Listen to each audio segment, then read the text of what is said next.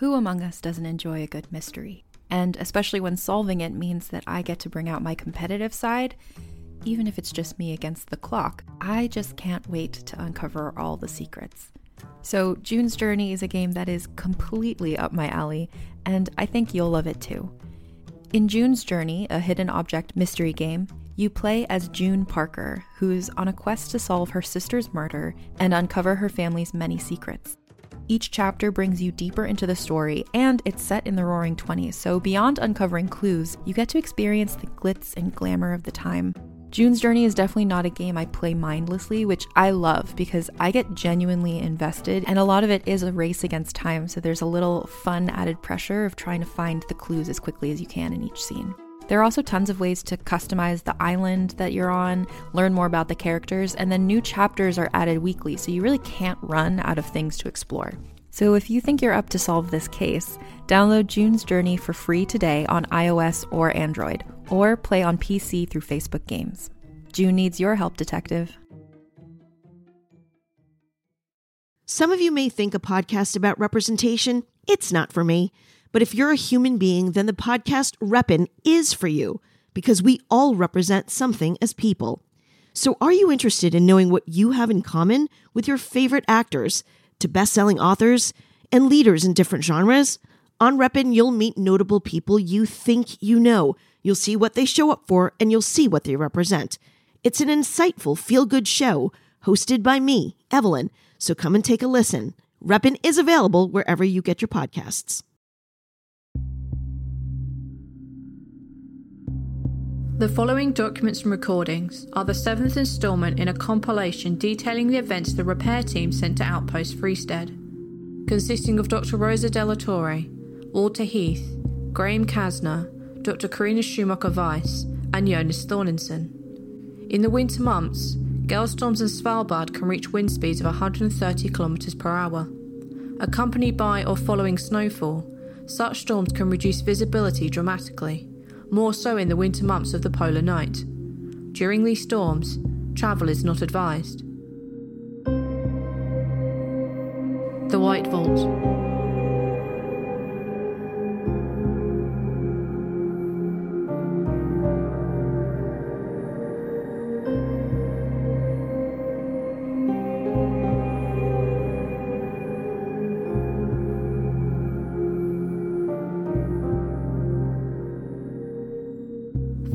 previous instalment, the assessment and repair team faced confusion at the discovery of the human organs in the stone box brought back from the village. On edge, they face a difficult time ahead. This first small note comes from Mr. Casner, who sprawled a quick note on the end of a previous note written by Dr. De La Torre.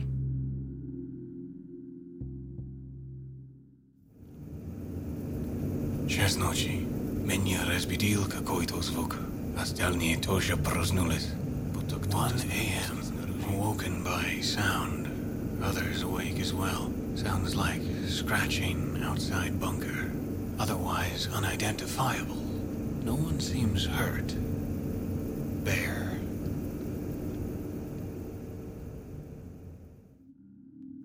Following this brief note, we have an audio recording from Mr. Heath's camcorder from the night's incident. What is that? I don't know. Be quiet. I want to get the next one on tape. Do you? Shh.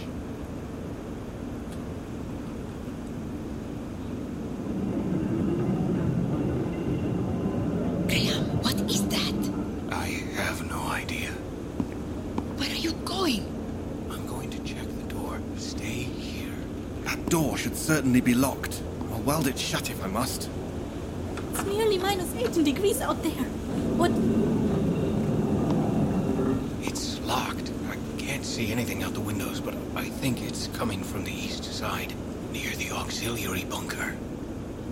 What could be out there in this cold? Wind is strong. Maybe it's. It's something broken. The transmitter. This bunker is sturdy, yes? We're going to be fine.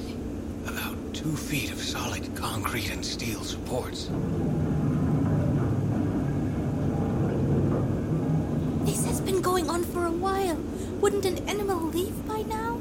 Yes, if it is an animal, it would find no food here. The auxiliary bunker is just as strong, and I locked it. I always lock it. Right. The transmitter seems fine. Jonas. The camera, Jonas. Yes, uh, here it is. It's mostly recorded Rosa's back, I'm afraid. Not a problem, just trying to record the sound. Not enough time to boot up the computer. Any ideas yet on what this is? I think Karina might be onto something. What? What did I say? A broken thing? Yes, if something outside has become broken or dislodged, the wind could be scraping it against the building. So, we are whispering so an inanimate object doesn't hear us. Seemingly so. Seemingly so. It has to be something big to make such a noise. When the wind dies down, it should stop. A storm, though, it is unlikely to stop in the middle of the night. Could we check outside? Should we check outside? No. Going out in the current conditions and with a possible animal threat is highly unadvisable. So you do think it's an animal? I'm saying we don't know what it is, so we are not going out there. It started around one. Maybe a reindeer scratching antlers against the concrete? I've never seen a reindeer. Oh, I hope it's a reindeer. Though we're rather near their natural range in the national park, the shedding season for their velvet was months ago. So I'm guessing a no to the reindeer theory. Pity. I like that theory. It was a comforting theory. I'm sure if it's a bear, it can't hear us through the concrete or over the wind. Very true. So, so what? Uh, can we just go back to sleep? Yes, I would guess so. The sound should have happened by now. Everyone quiet.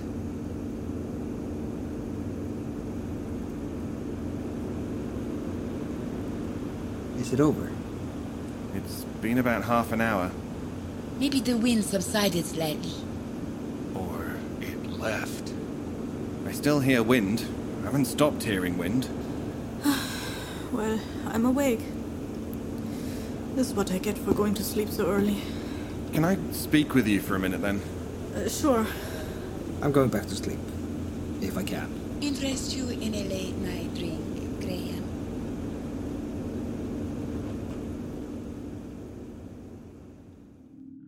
It was here that the first recording for that night ended. The next recording comes from Mr. Heath's personal computer mere minutes after the previous recording ended.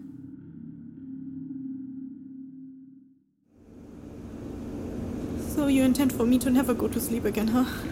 I just thought you'd want to know. You were asleep when we found out. Walter's right to tell you early. Uh, are you sure it was a, a heart and, and teeth? I mean, it could it could be any animal, right? It could be a, a reindeer, a, a fox. Rosa was sure. Scheiße. I really don't believe in haunted houses or superstition, but I, I want to leave this place. Please, let's just pack up and go. Fuck the storm, let's just go. I don't think that that is an option. Being irrational about some strange archaeological find is not a valid reason to put the whole team at risk of death on the trip back to Ny-Ålesund. If Casner thinks it's too dangerous to go, it is. He may be a bit coarse, but he knows what he's doing out here. Walter, that doesn't change my mind. I still want to leave. We all do, and we will, when we can. When it's safe. I'm getting a drink. I don't see much sleep in my future. I feel like I made a mistake by doing a good thing. Wait until you have children. That feeling is common. What's that then? From your girls? The necklace? Yeah, yeah, they made it for me when they were very young. It's a charm for good luck. I believe it works, as I've been on many trips and come home from all. Even one where I stood on a boat actively sinking beneath me. That sounds like a story. Not really. I met with a client who wanted to go whale watching on this tiny fishing boat. It looked to be about 70 years old, and we were about a half mile out of the harbor when it started to sink. The engine flooded, and a couple of day fishers picked us up before we even got our boots wet. Oddly, you made that adventure sound like just another boring day in the life of Jonas. It wasn't much of an adventure, I assure you. This was in Iceland? No, Denmark. A couple of years ago. Icelandic boats don't sink. Well, maybe we could use some more good luck with this fucking storm. It can't last forever. The luck or the storm? Both. I've been listening to the recording a few times more than you all. Uh, I'm still at a loss for what it is. Any working theories? A sports chant in some Nordic language just before someone breaks their legs on the pitch? I hope that to be true. Oh, could I get you to listen to it? I don't speak Norwegian or anything of the like. Perhaps later. It's not a sound that will help put me to sleep. Fair enough. Oh, Karina, I wouldn't go in there. Rosa and Casner are in there. No, I I just saw Casner in the common room. No, they are most certainly in there. But I. Hold on.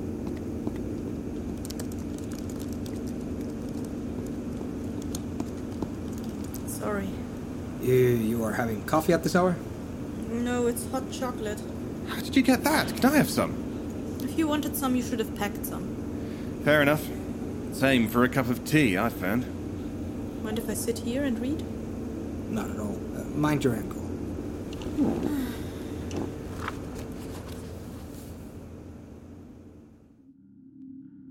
The following note was found scrawled in the back few pages of a copy of a 1994 Fischer Taschenbuch Verlag printing of Kafka's Das Schloss. Dr. Schumacher Weiss's handwriting is small and at points overlaps, which accounts for the limited space and possibly poor lighting of the room. The book was found under the chair in the male sleeping quarters. Schreibe dies, um bei klarem Verstand zu bleiben. Vielleicht ist das alles mein eigenes What I aim at with this writing is to keep hold of my sanity. Perhaps this is all my own work. This may all be the product of a damaged mind, a broken, injured brain.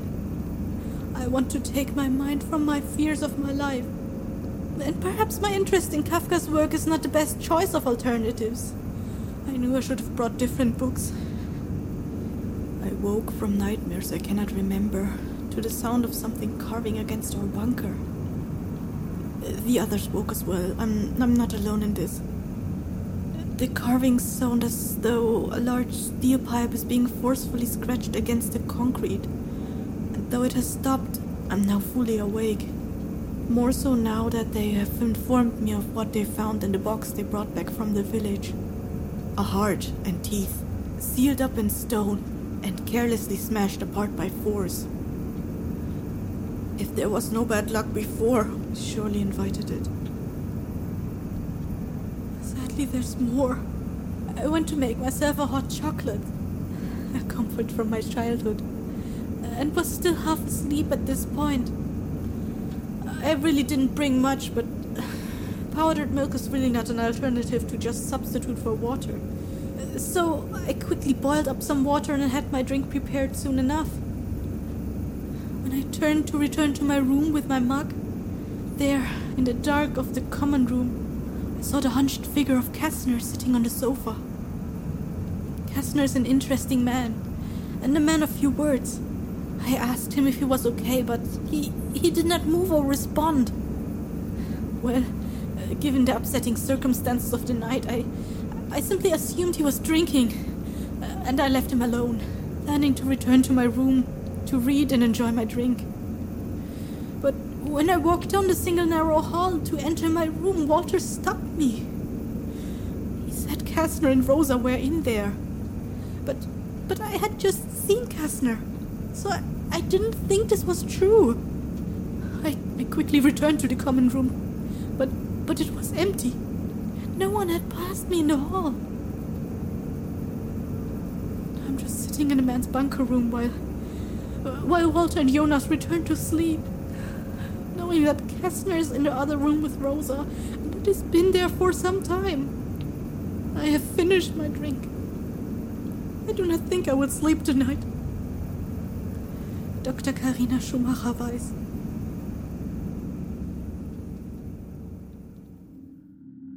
Oddly, Dr. Schumacher Weiss signed her writings in the back of Das Schloss, filling the remainder of its final page with her sprawling signature. The following is a note from Mr. Casner's collection of action reports, written either the night of the sound or the following morning.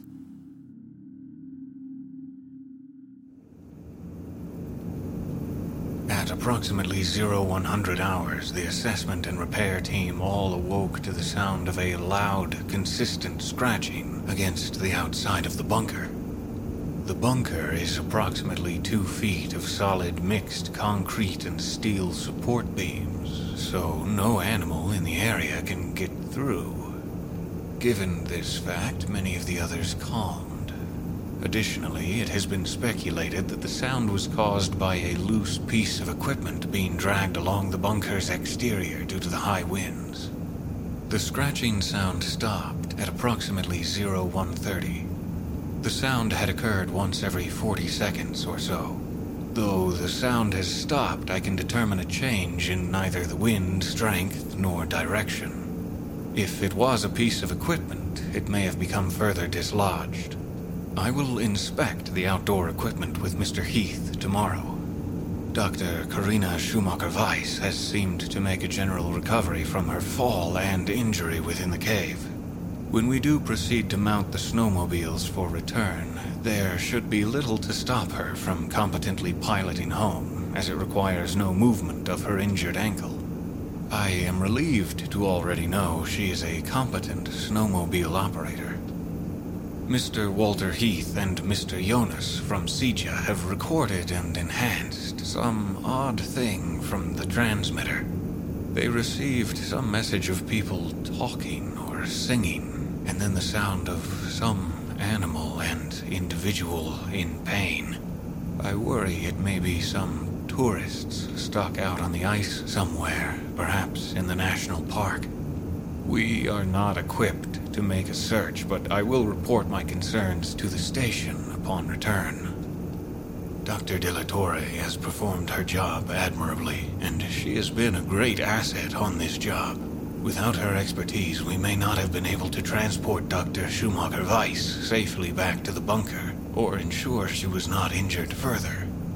In many regards, weather outstanding, we have been lucky. I enjoy Dr. De La Torre's company.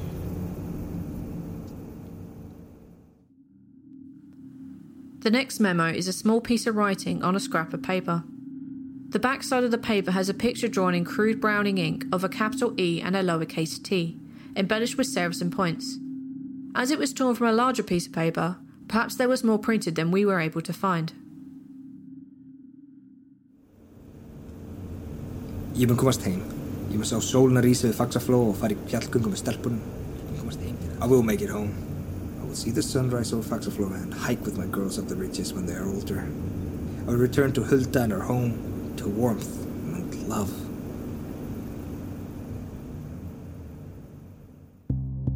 This concludes those documents related to the night the group awoke to the disturbing noise outside the safety of their bunker. This completes the seventh collection of information regarding the repair team at Outpost Freestead. The White Vault.